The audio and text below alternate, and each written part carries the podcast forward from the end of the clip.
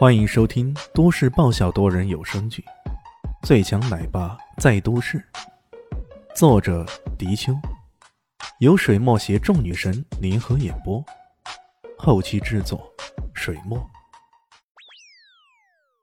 第九百二十四集，欢迎来到我们的水月山庄。为了表达主人的好客之道，我们将接连与好礼送上。这一家伙说的轻描淡写的，可越是如此，越是让人感觉其中带着阴谋的成分。对呀，这个地方可是他的地盘，万一什么陷阱之类的，那麻烦可就大了。一时间，艾亚哥斯他们怒瞪着李炫，偏偏又不能发作。想了想，艾亚哥斯一挥手：“别被这小子花里胡哨的动作给骗了。三头，给我上！”三头犬看着艾亚哥斯，一时无语。果然是官大一级压死人了。明明觉得对方可能会有埋伏什么的，自己不上，然后却让他上，这这样的，艾克斯大人，你的良心不会痛吗？不过他真的没有别的法子，只好硬着头皮冲着李轩怒道：“欧利西斯，你这个混蛋，受死吧！”说着，挥舞手中的狗头流星锤，踏前几步连击起来。不得不说。他的狗头流星锤还真的是长短均可，攻守得宜。如此一挥之下，便是小瀑布的水也被冲击得四处飞溅起来。眼看着流星锤就砸过来了，突然间，李炫伸手一指：“爹啊！”话音未落，三头犬脚下一踏空，往水塘下面摔了下去。刚刚踏上那一块石头，看似是实实在在的，然而踩上去才知道，原来竟是松动的。这一摔不要紧啊，摔就摔了吧，反正李炫现在也没啥攻击力的。然而让人没想到的是啊，他这么一摔，狗头流星锤的尾梢扫中不远处的假山，那假山的山顶一块巨石落下，不偏不倚的砸向他的狗头啊，不是人头。我靠！其他人一看这情形，顿时吓呆了，连李迅也觉得奇了怪啊，这可不是机关呐，大哥。这情况看起来更像是未卜先知式的设计，把那石头搞得松动一点，对方踩空，然后就后来的一切。可是谁能够算计到呢？这攻击者是拿着流星锤一类的长兵器的，或许有，那就是最接近神的卜算子吧。哪怕是跟卜算子学过的李炫，也不得不对这神一般的算计看得目瞪口呆。那滚落石头的一砸。将三头犬砸个七荤八素，直接砸倒在水潭之中。看到这种情形啊，阿尤哥斯气得浑身发抖。他把这一切都归咎于三头犬的粗心大意，怒吼一声：“不中用的东西，滚开！让我来！”说着，一记明倔旋风直接使出，一股强劲无比的旋风吹起，整个瀑布仿佛都要被吹断似的。李迅原本坐得好好的，这时候。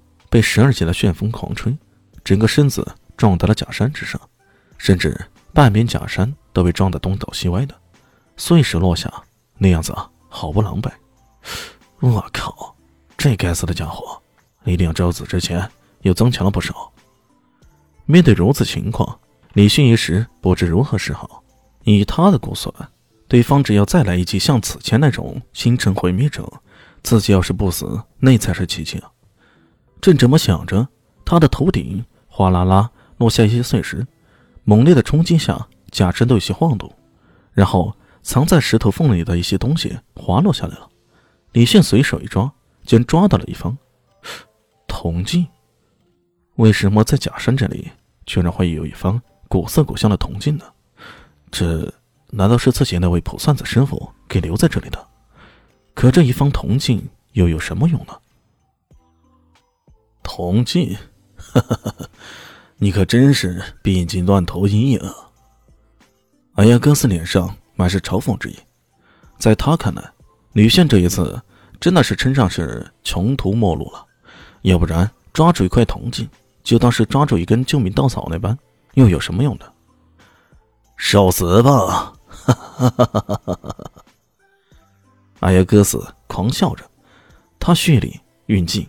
准备使出星辰毁灭者来送对方一程，轰隆隆隆，毫无先兆的，空中突然响起了一阵雷声。本来还好好的天空啊，这时候居然乌云密布，一道道闪电如同银蛇般劈开云层。从雷电与电光同步中可以看到，形雷闪电的地方距离山庄并不远。怎么突然就来了狂风雷电？哎呀，哥子一愣，随即想到，还是赶紧处理好这边的事就好，免得到时候被暴风雨淋得跟落汤鸡似的。这么想着，他继续运镜，却不曾想。头顶轰的一声，一记巨雷在头顶炸开，随即一道闪电劈剑而下。这道闪电本就是劈向假山那边的，可刚不巧不偏不倚的，这道闪电正好劈在了一块铜镜上，随即被铜镜给折射了。它的速度相当快，快的简直让你连反应都来不及那种程度。轰的一声，直接劈接在艾亚戈斯身上了。你你这……艾亚戈斯根本没有料到这铜镜还能这么用，他甚至在倒下之前都还不知道对方这是无意而为，还是根本就早有预算。可早有预算，谁能料到这天象的变化？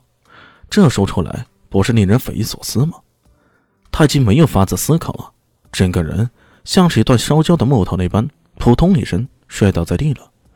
被砸得七荤八素的三头犬回过神来，惊骇地看着眼前这一幕。他哪里还敢说些什么？冲过来，抱着艾亚戈斯，大声喊道：“艾亚戈斯大人，艾亚戈斯大人！” 大家好，我是豆豆猫的耳朵。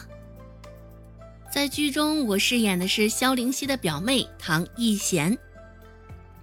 本集播讲完毕，感谢您的收听。